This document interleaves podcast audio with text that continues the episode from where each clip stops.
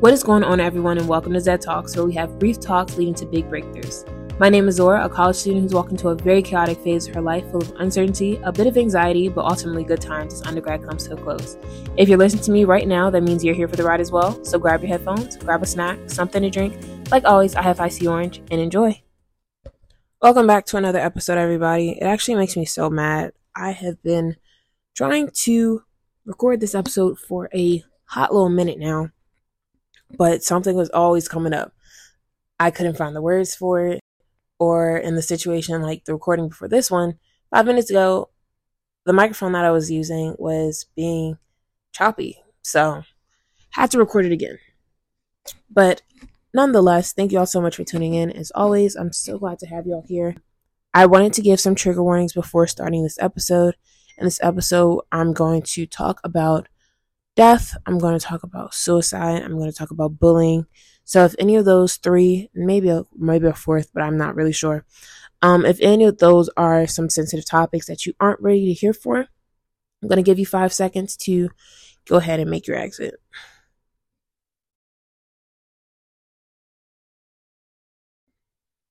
Okay, cool.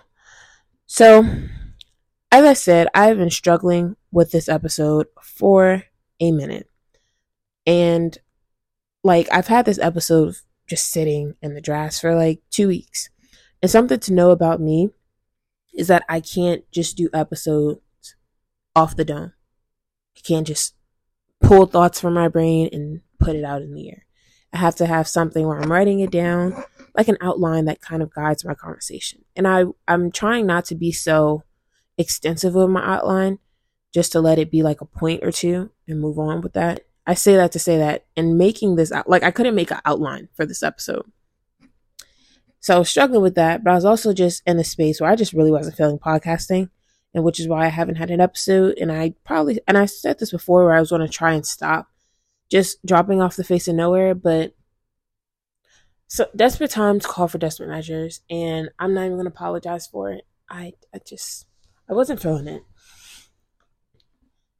But I went to church this week, this past week, and it just goes to show that God's timing is always right. It is 100% on time. I could not find the words for this episode, but the sermon on Sunday was about grief and guilt, and I was like, oh, that's right on the money. And it just makes me wonder if that was intentional. He needed me to find those words to talk about this episode, but I'm not going to get too spiritual. But I wanted to just talk about the world right now. And you all know one of the things that I don't play with is mental health. There's a lot going on in the world right now and a lot of negative things going on right now. I read an article by CNN and it mentioned that suicide rate is at the highest that it's ever been with data from 2022. And since seeing that, since seeing that that article, of course, a lot of things happened. I saw something about a child committing suicide for bullying, and then the death of Angus Cloud, um, the actor from Euphoria who played Fezco. He um, committed suicide as he was grieving over his his father who passed away. I will say that one of the things we have to get better at doing is being careful with which words we put we choose to put out in space we really have to be careful with what we put out there because you do not know how it's going to affect somebody. And I think a simple fix to this would just be to ask yourself, would you like it if someone said or did that to you? It's so easy. If the answer is no, don't do it. If the answer is yes, maybe you should ask somebody else just to get a second check. One of the ways I think we have to get better of taking care of ourselves is not to be afraid of setting boundaries for someone who did or said something you didn't like. I feel as though we tend to ignore certain signs and we ignore setting boundaries out of fear of losing people.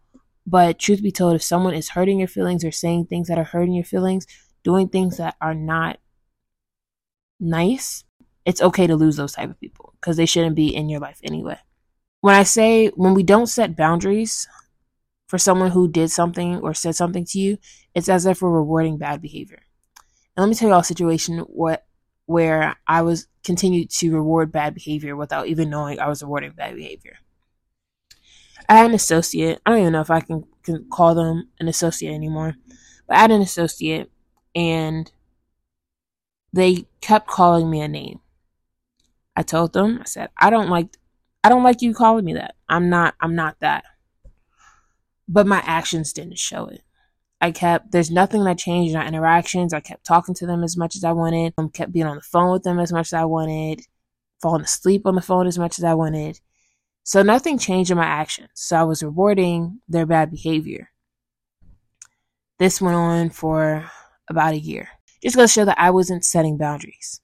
And it, the, the, the name calling persisted and it persisted. And eventually that turned into a very sensitive topic for me.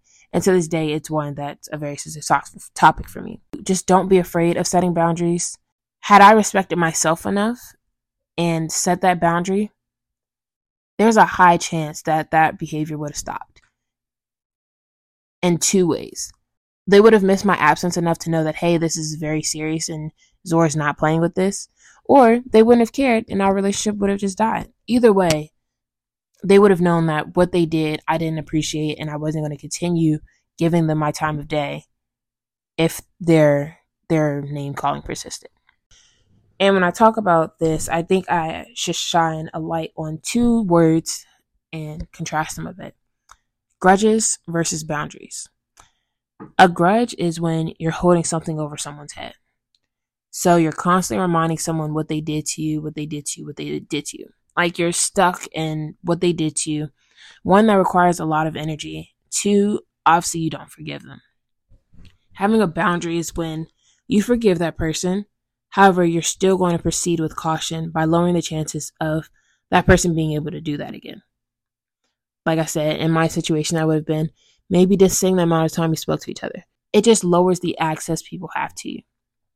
And I don't feel as though sh- anyone should feel guilty about this because you're not overreacting. Your feelings are your feelings. If there's something that someone said or something that someone did that didn't sit right with you, it is your job, not your job, but you have the right to to vocalize on that.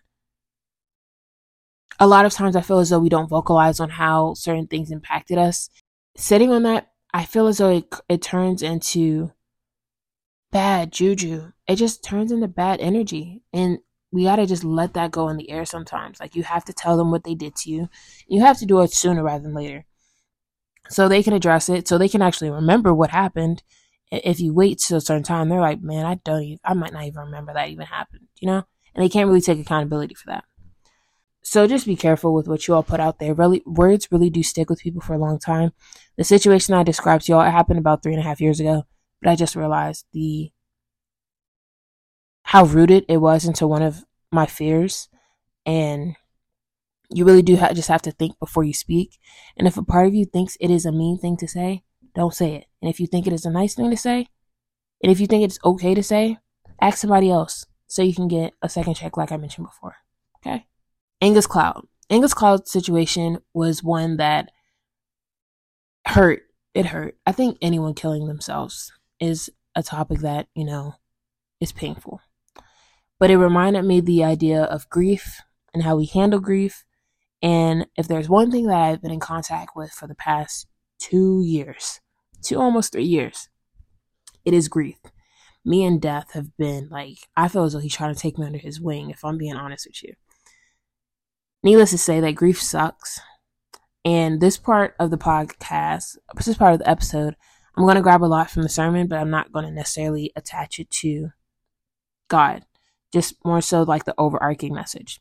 One of the things the pastor said, and I think this is the one that stuck with me the most grief isn't a competition, it's personal we live in a very high paced society where it's though everything seems to be going on so fast. And if you aren't catching up or if you aren't up to pace, then you're falling behind. I think the same can be said in our personal lives. It seems as though we have a timeline on the grieving process. Okay, you have three months, I don't know, to work, get your feelings out, and you got to jump back into the game of things and act as though this didn't happen. And that's so wrong to say. That's so wrong to say. We need to stop attacking people for spending too long or too little on a loss because there's no such thing as too long or too little when it comes to losing somebody. Everybody processes things differently. Everyone had different relationships with people. And we have to stop making grief something that's comparable because it's not. Because I'm not you and you're not me, you know? I don't know whatever happened to minding your own business. Worry about yourself. Worry about yourself and drive, as the little girl said. Needing to be so into someone's grieving process or being trying to immerse yourself into their grieving process is something that I feel is very disrespectful, but I also think you're overstepping boundaries. Because, like I said, you don't know what that person is feeling, what memories that person has, and it's not your place to say. And one thing that I'm, I'm really trying to do with this podcast is to make sure that while I'm making relatable content, I'm also giving ways in which we can improve our way of life. And I really wanted to make sure I included tips that we can use that help with grieving that he provided to me that I want to provide to you all. Scheduling grieving times. And this is something I wish I had two years ago. Almost three years ago? Wow, that's so crazy.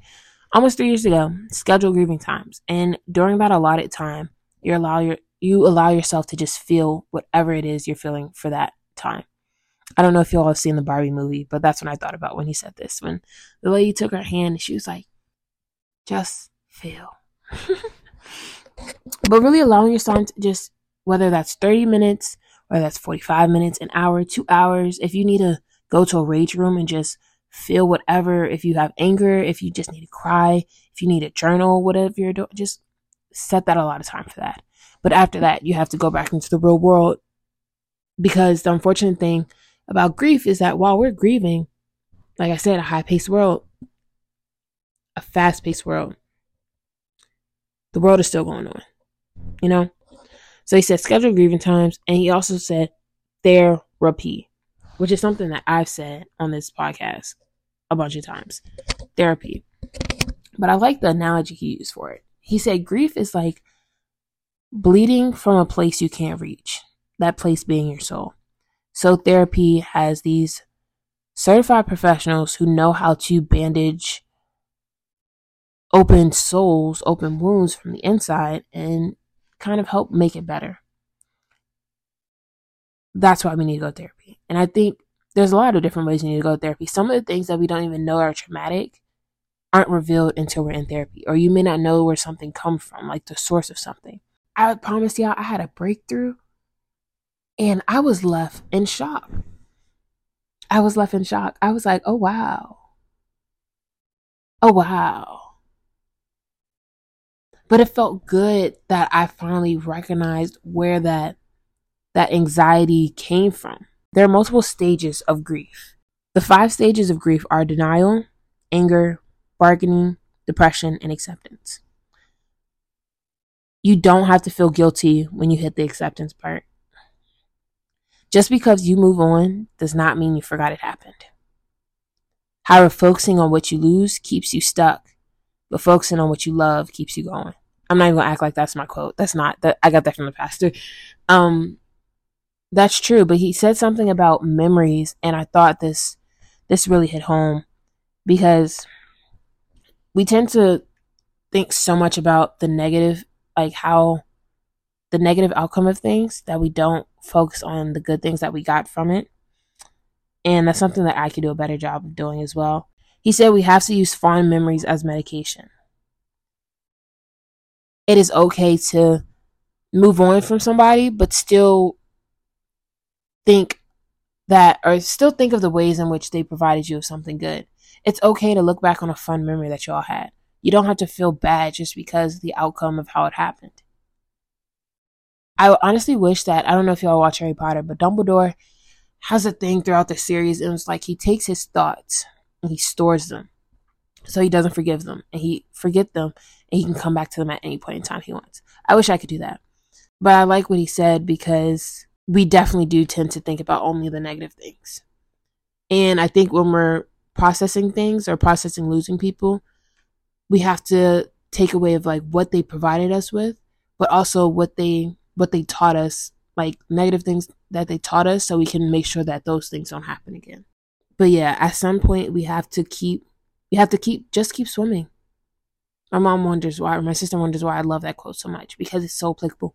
We have to just keep swimming. If you live in the past, you're always going to be in the past.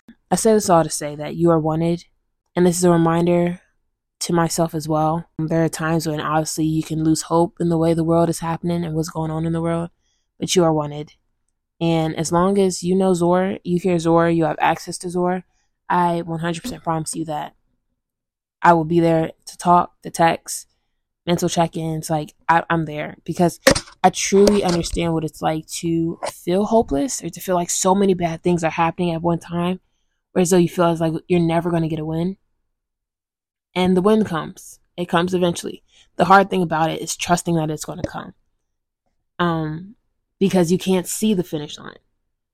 Only person who can see the finish line is God, but you can't see the finish line. And we have to just keep the faith and knowing that, you know, things are gonna things are gonna turn out okay. One thing I also wanted to leave y'all with is if you are ever having thoughts about committing self harm um, or doing anything that you know needing someone to talk to, call 988. Formerly, it was known as 1 800 273 8255. Shout out to Logic for a song. It's the only reason why I remember that. Um, but to make it shorter, they changed it to a three digit number so you can kind of remember it like 911. Number is 988.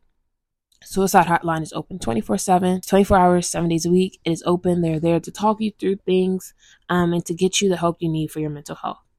There is absolutely nothing shameful about needing help, regardless of who you are, how long ago it was, how old you are, nothing about it. What your gender is, what your sex is, there's, there's nothing shameful about needing help.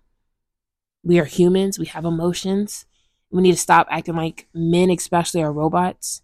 They aren't, they have emotions as well but as a whole, we have we are very empathetic and emotional people. And we really have to just take better care of ourselves. We have to take better care of each other. Like the answer to world peace is really just treating people the way you want to be treated. It's a concept that seems so simple, but it's something that everyone is having such a hard time to grasp, and it's annoying. But there's absolutely nothing shameful about vulnerability. Vulnerability does not equate to weakness. It actually equates to strength, in my opinion. I think in a lot of people's opinion when we look at people like Jalen Noble, people wonder why why is he gaining so much attraction or you know so much of following. It's because we don't. He's very vulnerable, and his vulnerability makes him approachable. It makes him relatable because all of us are feeling that. It's just not a lot of us have are comfortable with being so open about it. I really wish that everybody we all can get to a place where we're very, very comfortable with being vulnerable with each other and not taking advantage of people's vulnerability. That's also another caveat. People take advantage of people's vulnerability. I just want us to get to a point where we can be vulnerable with people and just treat people with kindness and respect like everybody deserves. I'm not going to harp on that too long. Um, thank y'all so much for tuning into this episode. Hope y'all like it, and I hope this one recording came out perfectly fine. I am in the midst of a bit of chaos as I'm getting ready for school. I do, I, I'm just going with the flow right now, the way things are going in life. If I make an episode, I make an episode. I'm, I'm really trying. So, thank y'all so much for tuning in. Like always, I appreciate y'all listening. Y'all, um, I appreciate you all listening, and I will see you all in the next episode.